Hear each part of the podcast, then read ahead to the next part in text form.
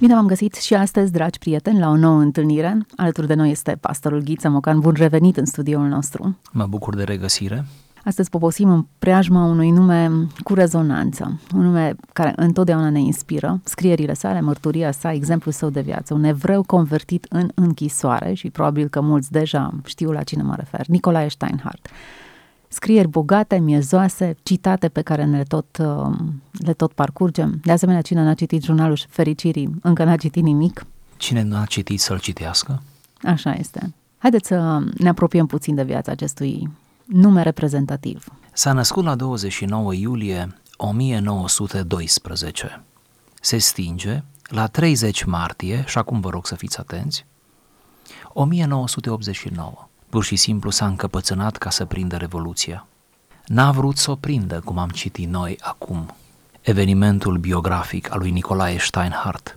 Acest mare om, în multe feluri mare om, a fost întâi de toate un mare creștin. Vă aduc însă aminte că Nicolae Steinhardt a fost un scriitor de o mare profunzime, de o irigare a frazei extraordinară, de o capacitate de a stăpâni cuvintele, de a lucra cu ele, cum rar întâlnim. A fost un critic literar de mare finețe, recunoscut în lumea criticii literare, a fost un eseist desăvârșit, a fost jurist, ce interesant, cum se întâlnesc în aceeași personalitate atâtea domenii, a fost un publicist neobosit, a fost apoi, spre finalul vieții, un mistic. Pentru că, așa cum spuneați, în suferința comunistă, în Gilava, acolo unde, coborât în fortul cel mai de jos, împreună cu alți oameni, alți creștini, lideri religioși, unii dintre ei din diferite confesiuni, a ajuns să priceapă în sfârșit care este sensul lumii, sensul istoriei, dar mai ales sensul ființei și l-a cunoscut pe Dumnezeu. Multe am putea spune despre Nicolae Steinhardt. Mă rezum doar la a spune că pentru el, zicea într-o împrejurare, închisoarea a fost cea mai mare academie. Pentru că la vremea aceea, să o spunem pentru tinerii prea grăbiți, la vremea aceea, toată elita intelectuală, culturală, religioasă a țării era la Jilava. Nu era la Jilava, era la Pitești. Nu era la Pitești, era la Aiud. Nu era la Aiud, era la Sighet. Și nu era prea complicat să-i găsești. Printr-o ironie interesantă a istoriei, comuniștii n-au știut ce fac și s-au prins târziu, punându-i pe loturi, pe tagme și punându-i în același loc. Așa se face că între ei exista o conversație vie, bogată, se discuta filozofie antică, se discuta Platon, Aristotel, filozofie modernă, Heidegger, se discutau versete din scriptură, se discuta istorie și politică prin morse, se împărtășau prin morse. Mărturiile lui Richard Wurmbrand, care ne sunt foarte cunoscute fiind apropiate de spațiul evanghelic, sunt suficiente, măcar acelea dacă le citim. Nicolae Steinhardt, el însuși l-a cunoscut pe Richard Wurmbrand, pentru că ei cam toți s-au întâlnit, cândva, undeva, s-au intersectat. E bine, faptul acesta este interesant. Odată ieșit din temniță, se retrage, se retrage la Rohia, cunoscută mână, mănăstire Rohia, unde nu-și dorește altceva să facă decât să îi se permită să aranjeze biblioteca. Biblioteca de la Rohia are o istorie aparte care sperăm că se va scrie într-o zi. Pentru că acolo Nicolae Steinhardt, prin conexiile lui, a atras cam toate fondurile sau tot fondul de carte rară, carte subversivă, scrieri uh, desertar, cum se numesc, manuscrise, care au fost uh, depuse acolo la loc sigur. Spațiul acela, mănăstirea aceea și biblioteca aceea a fost uh, percheziționată nu odată de către securitate. Nu s-a găsit aproape nimic, pentru că cine își face bine treaba și o face bine până la capăt. Și Nicolae Steinhardt a predicat în contextul acela, a scris și ne-a lăsat o moștenire culturală uriașă, dar și o moștenire mistică, în cel mai bun sens al cuvântului. Ca să nu ne lungim prea mult cu Nicolae Steinhardt, lucru de altfel foarte la îndemână, propun pentru această întâlnire să citim și să vorbim câte ceva despre ceea ce numim crezul lui Steinhardt. Spre finalul vieții a scris și a lăsat scris, a publicat după aceea, un crez, crezul lui Steinhardt. Crez care calchează pe crezul creștin clasic, cel de la Nicea și Constantinopol, dar care are niște note personale și de mare noblețe. Haideți să-l citim. Îl vom citi pe bucăți, așa că prima bucată ar fi următoarea. Cred în Sfânta Trăime, cred într-unul Isus Hristos, care neschimbat din milă și iubire pentru noi, s-a întrupat spre a ne mângâia, a ne veni în ajutor și a ne da simțul demnității și al nobleței care pentru noi oamenii s-a urcat vitejește pe cruce, deoarece n-a fost numai bun, blând și smerit cu inima, ci și mai presus de orice, curajos, care a mers către moarte nu numai ca un miel dus la junghiere, ci și ca un leu hotărât să înfrunte chinul, care n-a vrut să pătimească măreț și solemn, ci să fie batjocorit și ocărât și să rabde până la capăt agonia cea mai cumplită și mai înjositoare dintre câte pot fi, pentru ca astfel să asume cel mai caracteristic dintre toate condițiile omenești, suferința, care pe cei drepți îi iubește și de cei păcătoși se îndură, însă celor netemători le poartă o trainică și nedezmințită afecțiune, fie ei încărcați cu grelele cu grele trecute poveri, care nu uită că a fost și el om pe pământ, unde și-a primit stigmatele și a dobândit o silă anume față de turnători, funcționari strașnici și birocrație. Interesantă adaptare a crezului. A crezului. Cumva o răsturnare a cuvintelor și poate o adaptare a lui. Evident trebuiau să fie turnătorii în această da. poveste, da. pentru că... Cum îi introduce în crez. Dacă facem o suprapunere cu crezul de la Nicea, cel pe care îl știm și îl, îl rostim în anumite momente. Sper să-l rostim. Interesant cum fiecare frază o ia și o adaptează. E clar că știe jocul cuvintelor, are cuvintele la el și fiecare cuvânt aici aruncă o nuanță și o lumină diferită. Iată, mielul se duce ca un leu la cruce, deși mielul, în imaginea... leu, da. Hristos mielul care se jertfește. Da. Dar um, îndrăzneala leului e un element interesant pe care îl, îl plasează aici. Hristos se urcă vitejește pe cruce. Plastică imaginea. Și subliniază ceea ce cred că reiese și din uh, jurnalul fericirii, aceeași idee. Ca să te jertfești, oricât ai fi de victimă, e un anumit curaj. Ca să accepti să fii bătut, umilit, uh, să te urci pe o cruce, să faci toate lucrurile astea în contextul în care avea oricând butonul să oprești, să accepti să fii închis în jilava, ca un intelectual și un om de clasă cum era el atunci, și să refuzi să semnezi uh, o declarație care te-ar scuti de toate necazurile, e nevoie de curaj. Așadar, victima, oricât ar părea de osândită și de neputincioasă, are curaj. Și Victoria revendică jertfa. La Hristos, la Steinhardt și la toți care au plătit prețul. Pentru că, așa cum continuă frumoasa afirmație ce am citat-o, el, Hristos, n-a vrut să pătimească măreț și solemn, ci mai degrabă a vrut să fie bazjocorit și ocărât până la capăt, în modul cel mai cumplit și mai înjositor. De ce a vrut asta? Și tot el răspunde, pentru că astfel să asume cel mai caracteristic element al condiției omenești, suferința. Hristos se înfruptă din suferință, se întovărășește cu ea, o face parte din sine, o răscumpără, o sfințește, îi dă valoare. Suferința până la moartea lui Hristos, și asta este ce spun acum e un adevăr dogmatic bine susținut în secole, suferința până la moartea lui Hristos a fost o suferință cu S mic sau a fost o suferință doar în dimensiunea ei umană, inerentă, să zicem așa. Pentru că omul se naște ca să sufere, nu? Cum citim în Vechiul Testament. Așa cum săgeata se naște ca să zboare.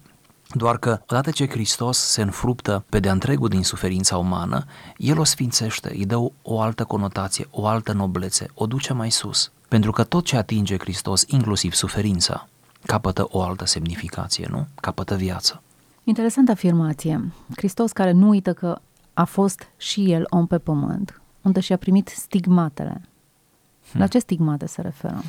De obicei, referirea la stigmate e o referire strict fizică, în sensul la acele Asemnele. răni, da, la acele răni, acele Pentru semne. Că stigma de obicei e semnul rușinii, o persoană sigur, sigur. stigmatizată, e o persoană pe care am amprenta aceasta rușinii. Crucificarea uităm, în sine, dincolo de răni, era o stigmă. Era o stigmă. Da. Și a asumat statutul acesta. Uh, interesantă, deja am menționat amendamentul față de turnători, funcționari strașnici și birocrație. Și nu uităm că în procesul de recuperare, trădătorul Petru a fost reabilitat, pe cât turnătorul Iuda nu. Exact. Ce frumoasă aplicație face Steinhardt. Zice că acolo pe cruce Hristos a dobândit o anume silă față de ei, o anume respingere. Pe de altă parte, puțin mai sus zice, Hristos pe cei drepți îi iubește și pe cei păcătoși îi îndură sau de cei păcătoși se îndură. Pentru că când citim la început pe cei drepți îi iubește, ne așteptăm că pe cei păcătoși îi urăște, îi respinge. Nu, de ei se îndură. Însă celor netemători, celor care încă n-au ajuns să se teamă de Dumnezeu, da? zice că le poartă o trainică și nedezmințită afecțiune. Continuă să îi cucerească, încearcă să le vină aproape Dumnezeu. Vă rog să observați cum Hristos în crezul lui Steinhardt e atât de evanghelic, atât de nou testamental, am zice, atât de scriptural, atât de încărcat de iubire precum tatăl fiului risipitor. Un portret a unui Hristos pe care ți-l dorești, de care ai avea nevoie. Da, într-adevăr, în procesul acesta, cei care l-au lovit, l-au biciuit, l-au scuipat, au avut parte de afecțiune. Hristos se ruga pentru ei. Sila era doar pentru turnători. Nu știu dacă e o ierarhie a păcatelor, dar cred că aici e un resort care trebuie activat. O anumită loialitate pe care ar trebui să o înțelegi și să o ai. Sigur. Pentru că cei care executau efectiv pedeapsa lui Isus erau uh, onești în uh, forul lor interior. Urmau niște ordine. Urmau niște ordine și nu făceau decât să execute încă o răstignire. Să nu uităm, încă o răstignire într-un lung șir de răstigniri. Mult practicată răstignirea pe teritoriul Imperiului Roman. De fapt, prin răstignire, uh, ei țineau controlul și uh, dominația, nu? Ei bine, aceștia erau nevinovați, în sensul acesta zic nevinovați, moralmente vorbind, nu? Ei executau, ei își terminau treaba, trebuiau să iasă din tură, cum am zice noi astăzi. Ori Domnul când zice iartă că nu știu ce fac, aceștia chiar nu știu ce fac, acolo nu este un, un, un joc de cuvinte. Vinovăția morală, uriașă, apăsa pe umerii saducheilor, care ei au regizat totul. Interesant uh, această asociere. Haideți să parcurgem mai departe textul. Cred în Duhul Sfânt, care suflă unde și când vrea, spre scandalul și zăpăceala fariseilor, angeliștilor și habodnicilor, care ca și tatăl și fiul vrea altceva decât numai forme, filozofie, dovezi istorice și scripturale căreia îi este lehamite de țap și viței sub orice chip, pricepându-se a-i desluși și identifica în formele lor cele mai moderne și mai neașteptate, care nu grăiește pilduitor, serafic și pretențios, care ne călăuzește modest și sigur, după dreapta socotință și nu apreciază în mod deosebit stilul voit onctuos, mâinile cu cernic împreunate și morala ostentativă. Mărturisesc un botez spre iertarea păcatelor și zdrobirea de sub jugul prejudecăților, micimilor și meschinăriei, spre adoptarea unei reacții creștinești în iureșul vieții de toate zilele, faptelor și evenimentelor ei. Nu aștept ca Dumnezeu să ne rezolve trebile noastre lumești, a căror înțeleaptă chivernisire ne revine nouă, ca ființe înzestrate de El cu minte rațională și cu inimă fierbinte. Nu dau treburilor acestora lumești mai multă însemnătate decât se cuvine, dar nici nu le disprețuiesc, deoarece țin de creația divină. În viață, defăimându-i deșertăciunile, iar viața, defăimându-i deșertăciunile, o iau în serios, pentru că întrânsa și prin trânsa ni se joacă soarta de veci. Așadar, morala ostentativă nu-și găsește deloc locul. Îmi place că într-un crez în care îți subliniezi valorile, lucrurile pe care le menționezi. Și în care ar trebui le... să fii cu minte. Așa. Uh, Steinhardt strecoară așa um, mici pițigături așa. Da, e semnătura lui, nu? Uh-huh. Și te trezești că nu-ți spune doar ce ar trebui să faci, în cine ar trebui să crezi, dar îți spune în mod clar unde n-ar trebui să ajungi. Morala ostentativă, prin urmare. Mai Mâine cu cernic da, împreună. Este un text plin de precauții. Așadar, haideți să vedem cum ne pliem noi pe acest text. Bună oară chiar deschiderea. Zice, cred în Duhul Sfânt care suflă unde și când vrea. Aici aproape citează din Evanghelia după Ioan. Deci aici nu cât de corect și de solemn este Steinhardt. Apoi, cum zice? Zice că el suflă unde vrea și când vrea, spre scandalul și zăpăceala fariseilor, a angeliștilor și habotnicilor și care, precum tatăl și fiul, vrea altceva, Duhul vrea altceva decât forme, filozofie, dovezi istorice și scripturale căruia este lehamită de țapi și viței sub orice chip. Da, pricepându-se, ai desluși și identifica în formele lor cele mai moderne și mai neașteptate. Prin urmare, și noi avem țapi și viței sub alte Sigur. forme. Cam care ar fi țapii noștri? Noi trăim într-o lume iconică, adică plină de, de icon, iconițe, am vrut să zic, adică să înțelegem prin aceasta toate reprezentările, mai mult sau mai puțin virtuale, reale și virtuale, toate conceptele și tiparele care ni se impun sau care încearcă a ne seduce și toate acestea reprezintă țap și viței. Astăzi trăim într-o perioadă mult mai riscantă, în sensul că nu prea mai recurgem la materialitate. Pe vremuri umblau cu amulete în bus. Noi râdem de antici, de păgânismul antic, că umbla păgânul cu, cu câte o statuietă mică pusă în buzunar, agățată undeva că își punea în curte nu știu ce statuietă, că nu știu ce mic altar își făcea acasă și toate acestea închinate unor zeități păgâne.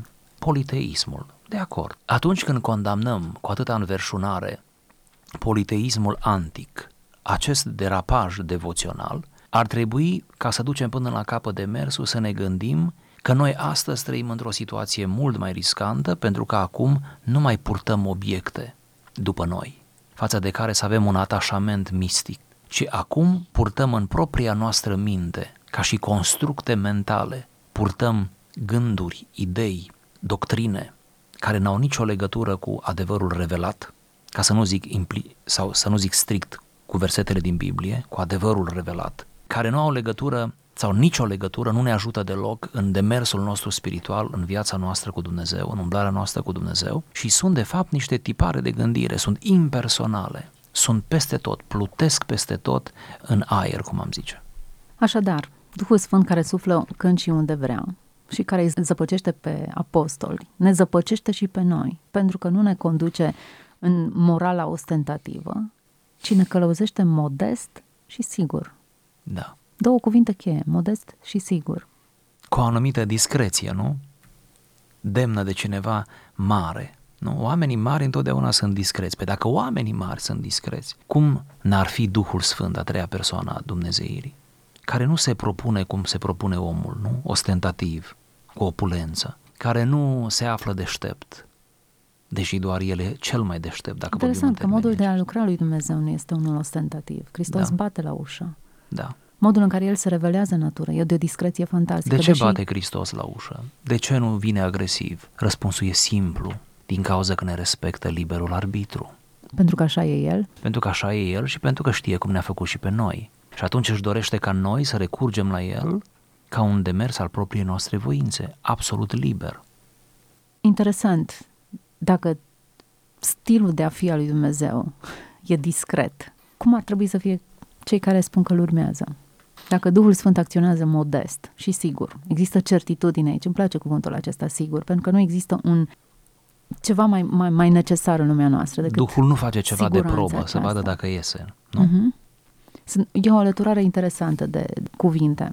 Discret și sigur, modest, dar acesta este modul în care lucrează. Sancționează în mod clar morala ostentativă, mâinile cu cernic împreunate, uh, modul în care ne batem cu cărămida în piept, că am ajuns, că știm, că facem, că dregem. Bună întrebarea. Întrebarea care mi-ați spus-o din ori. Oare cum ar trebui să fim noi care încercăm să lucrăm în colaborare cu Duhul, nu? Oare cum ar trebui, cât de discreți ar trebui să fim noi, în același timp să fim onești, nu? Curajoși? Să nu facem din discreție o scuză pentru, nu știu, inactivitate? Dar totuși să rămânem discreți. Cred că ar trebui să semănăm cu Duhul lui Dumnezeu și cred că atunci când ne apropiem de oameni și le suntem de folos, mai ales spiritual, trebuie mereu să lăsăm loc de surprize și trebuie să nu facem judecăți de valoare până la capăt, pentru că judecata de apoi, niciodată să nu uităm asta, nu e acum. Dacă e de apoi, ea nu e de azi, e de apoi. Și mai ales, mai mult ca să ne liniștim definitiv, nu o să vârșim noi, ce o săvârșește Dumnezeu, în alți termeni, într-un alt cadru decât cel în care noi ajutăm o persoană în mod real. Prin urmare, hai să fim ca Duhul, hai să preluăm din uh, calitățile Duhului uh, și să acționăm cu speranță. Duhul acționează cu speranță. Hai să acționăm cu speranță, hai să nu judecăm, pentru că Hristos când zice nu judecați, nu se referă, nu faceți o analiză a persoanei respectivă, nu, nu înseamnă nu, nu-i spune adevărul, ba spune El. Nu înseamnă nu avea un moment uh, de gradul zero, la care poate nu veți mai reveni niciodată, că nici nu trebuie să le spui în fiecare zi. Nu înseamnă nimic din toate astea, ci înseamnă nu judeca în sensul nu da sentințe, nu te grăbi să, cum să zic, să dai sentințe înainte de vreme pentru un om în raport cu un alt om, oricând e înainte de vreme. Hm. oricând e înainte de vreme. Omul acela încă e în viață. Câtă vreme e în viață, orice se poate întâmpla, și în bine și în rău. Nu suntem martori la toate trăirile semenilor noștri. Uneori pe ale noastre nu le știm explica. Nu le știm ține sub control. Nu suntem martori, nu suntem chezași pe viața nimănui. Dumnezeu în măreția Lui așa a rânduit lucrurile, ca fiecare să lucreze cu Duhul Sfânt, nu cu un alt om. Nevoia de consiliere e importantă, nevoia de sprijin emoțional e importantă, nevoia de familie, nevoia de biserică, toate acestea sunt minunate, dar e primejdios când un creștin se rează în mod total, exclusiv pe toate acestea. E primejdios. El este deja în pericol. Deci suntem invitați și cumva nu e opțională toată povestea asta. Dacă vrei să faci parte din familie, trebuie să lucrezi, să operezi cu stilul, felul de a fi al Duhului Sfânt. Da. Metodele pompoase nu fac parte din uh, arsenalul lui. Din potrivă, îngreunează, nu? Și ascund și uh, divaghează mm. uneori de la subiect. Și uh, ultima parte care am citat-o, să o amintim, îmi place și asta, nu aștept ca Dumnezeu să ne rezolve treburile noastre lumești a căror înțeleaptă chivernisire ne revine nouă ca ființe înzestrate de el și au zis ce frumos, cu minte rațională și cu o inimă fierbinte. Și ce nu disprețuiesc, da? Viața, defăimându-i deșertăciunile, zice Steinhardt, o iau în serios. Deșertăciunile le lasă cadă, dar viața o iau în serios, pentru că în ea, în viață și prin ea, mi se joacă soarta cea de veci. Ar fi interesant să scuturăm deșertăciunile și să vedem cam care ar fi deșertăciunile. Ne-am uimit cât de multe ar fi. Unele chiar incluse în viața noastră spirituală. Da, unele care se ascund după clișee absolut corecte. Așa este. Haideți să ne întoarcem spre biserică, ultima din uh, textul pe care ni l-am propus să-l povestim astăzi. După cum veți vedea, este biserica, sunt minunile și cum veți audia, se încheie așa cum se cuvine a se încheia un crez cu judecata de apoi. Citez. Cred în biserică. Mă aștept ca biserica să nu se amestece unde nu-i de bine a interveni și să păstreze cu sfințenie cele duhovnicești spre întărirea noastră. Totodată, contradictoriu și paradoxal, nu vreau nici oarbă și nepăsătoare la păsurile credincioșilor și la complicațiile existenței. Dau puțină importanță filozofiei, argumentelor istorice, moralismului, estetismului și erudiției, care toate nu sunt de o ființă cu dreapta credință liberă, nemotivată, pascaliană. Nu-mi fac iluzii. I-am citit pe existențialiști, dar nici nu văd totul numai în negru. Știu că lumea e neunitară și surprinzătoare, că totul, în bine ca și în rău, se poate petrece în cuprinsul ei. Mă rog fierbinte să fiu cucerit de Domnul Hristos și slobozit din mrejile părelniciilor și de frică, să mă port bine cu semenii, să mă învrednicesc de o ținută nimerită unuia care poate fi oricând numit prieten al Domnului și să-mi fie nu numai faptele, ci și gândurile curate și onorabile. Cred în minuni și că Isus Hristos cu instinct de vânător, se va milui și de mine, deși mă las atât de greu răpus de nesfârșita lui iubire. Aștept, mort de spaimă și plin de nădejde, judecata de apoi. Știu că nu știu nimic, n-am nicio dovadă, niciun argument și nicio îndreptățire și singurul lucru pe care îl știu este că Domnul e calea, adevărul și viața. Aflat pe Golgota în vremea răstignirii, sunt sigur că nu i-aș fi cerut Domnului să coboare de pe cruce spre a crede că e împărat, ci odată cu Dostoevski, cred că măcar de ar fi adevărul altceva decât Hristos, eu tot voi rămâne orice s-ar întâmpla cu Hristos. Mulțumesc puterilor cerești care m-au învrednicit a crede că mi s-a făcut această neasemuită onoare și din tot sufletul rostesc strigând cu lacrimi ca la Marcu, Cred, Doamne, ajută necredinței mele. Foarte frumos. Foarte multă modestie în aceste afirmații puternice, de altfel fel. Un om care s-a opus regimului comunist, nu uităm că el a fost închis pentru că a fost un factor care tulbura ordinea socială, așa îl numeau comuniștii, se împotriveau rânduirii sociale de atunci. Da, și să mai, să mai punctăm încă ceva, când s-a opus regimului comunist și a fost judecat și încarcerat, el la momentul acela nu avea un crez Adică nu avea crezul acesta. El nu era creștin, era un evreu care lupta doar în numele dreptății. Era mai degrabă un cavaler vechi testamental, dacă l-am putea numi așa. Deci el luptă împotriva comunismului neavând această susținere creștină. Exact, da, cu atât mai mult am apreciat. În contextul în care omul acesta luptă, cum luptă și cu cine luptă, el vine cu o poziție atât de blândă, am putea Suavă. spune. Uh-huh. Foarte multă modestie aici, nu e aroganța luptătorului, nu e îndrăjirea și înverșunarea celui care are de răsturnat regimuri. Nu uităm se că a murit propune pe într-un sine. regim comunist. Da, nu se propune pe sine. Nu se propune pe sine. Factor de rezistență este numit. În perioada comunistă a încercat să-și tot publice cartea, era citat la Europa Liberă. E clar că a înghițit foarte multe omul acesta. Mm, Dar luptătorul devine un miel în povestea aceasta. Sau nu găsesc alt termen. Pentru mine așa este. Din nou sancționează și nu înțeleg de ce, dar e clar că el are un, un argument destul de solid. Dau puțină importanță, spune el, filozofiei, Da, mă argumentelor bucur să istorice, povestim despre asta moralismului, estetismului, erudiției, care nu-ți de o ființă. Ce mă bucur să povestim și dacă numai asta mai spunem, tot e bine. Când Steinhardt spune toate acestea, dau puțină importanță filozofiei argumentelor istorice, moralismului, estetismului, erudiției, toate acestea sunt cinci. Toate acestea îi se potrivesc din plin. M-am grăbit să afirm asta, ca nu cumva cineva, ascultându-ne, să înțeleagă exact pe dos. Are dreptul să spună în lumea asta că nu dă importanță nici filozofiei, nici argumentelor istorice, nici moralismului, nici estetismului, nici erudiției, în condițiile în care le are pe toate. Deja.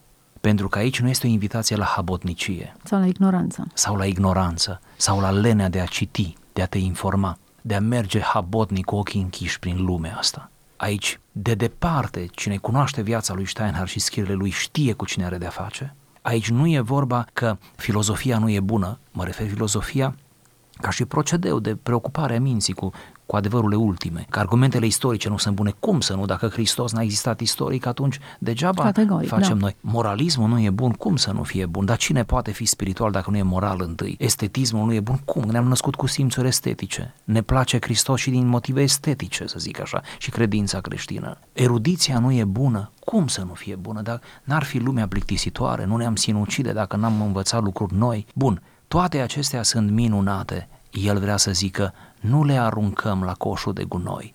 El vrea să spună, dar dacă nu le transcendem, dacă nu trecem dincolo de ele, dacă nu ne ajutăm cu ele să ajungem la Hristos, degeaba.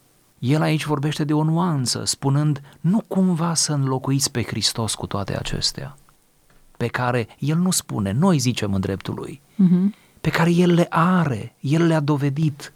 Și după ce ne-a făcut toată dovada, după ce ne-a copleșit, ne-a zis, dau puțină importanță, le tratez ca un material funcțional. Suntem la final și finalul cred că ar trebui să conțină afirmația din ultimul paragraf pe care l-am folosit. Vă rog să o citiți. Aștept mor de spaimă și plin de nădejde. Contrast foarte important. Amândouă atitudini ai nevoie de ele când te apropii de Dumnezeu. Mor de spaimă și plin de nădejde. Dacă nu există cu tremurul și speranța cot la cot Nu poate și în fi coexistă în felul acesta, cred că lipsește fie în înțelegerea, fie onestitatea. Cred, Doamne, ajută-ne credinței mele. Frumos text, Nicolae Steinhardt, cel pe care l-am citat astăzi în emisiunea pe care am avut-o. Vă mulțumim că ați rămas alături de noi. Toate cele bune!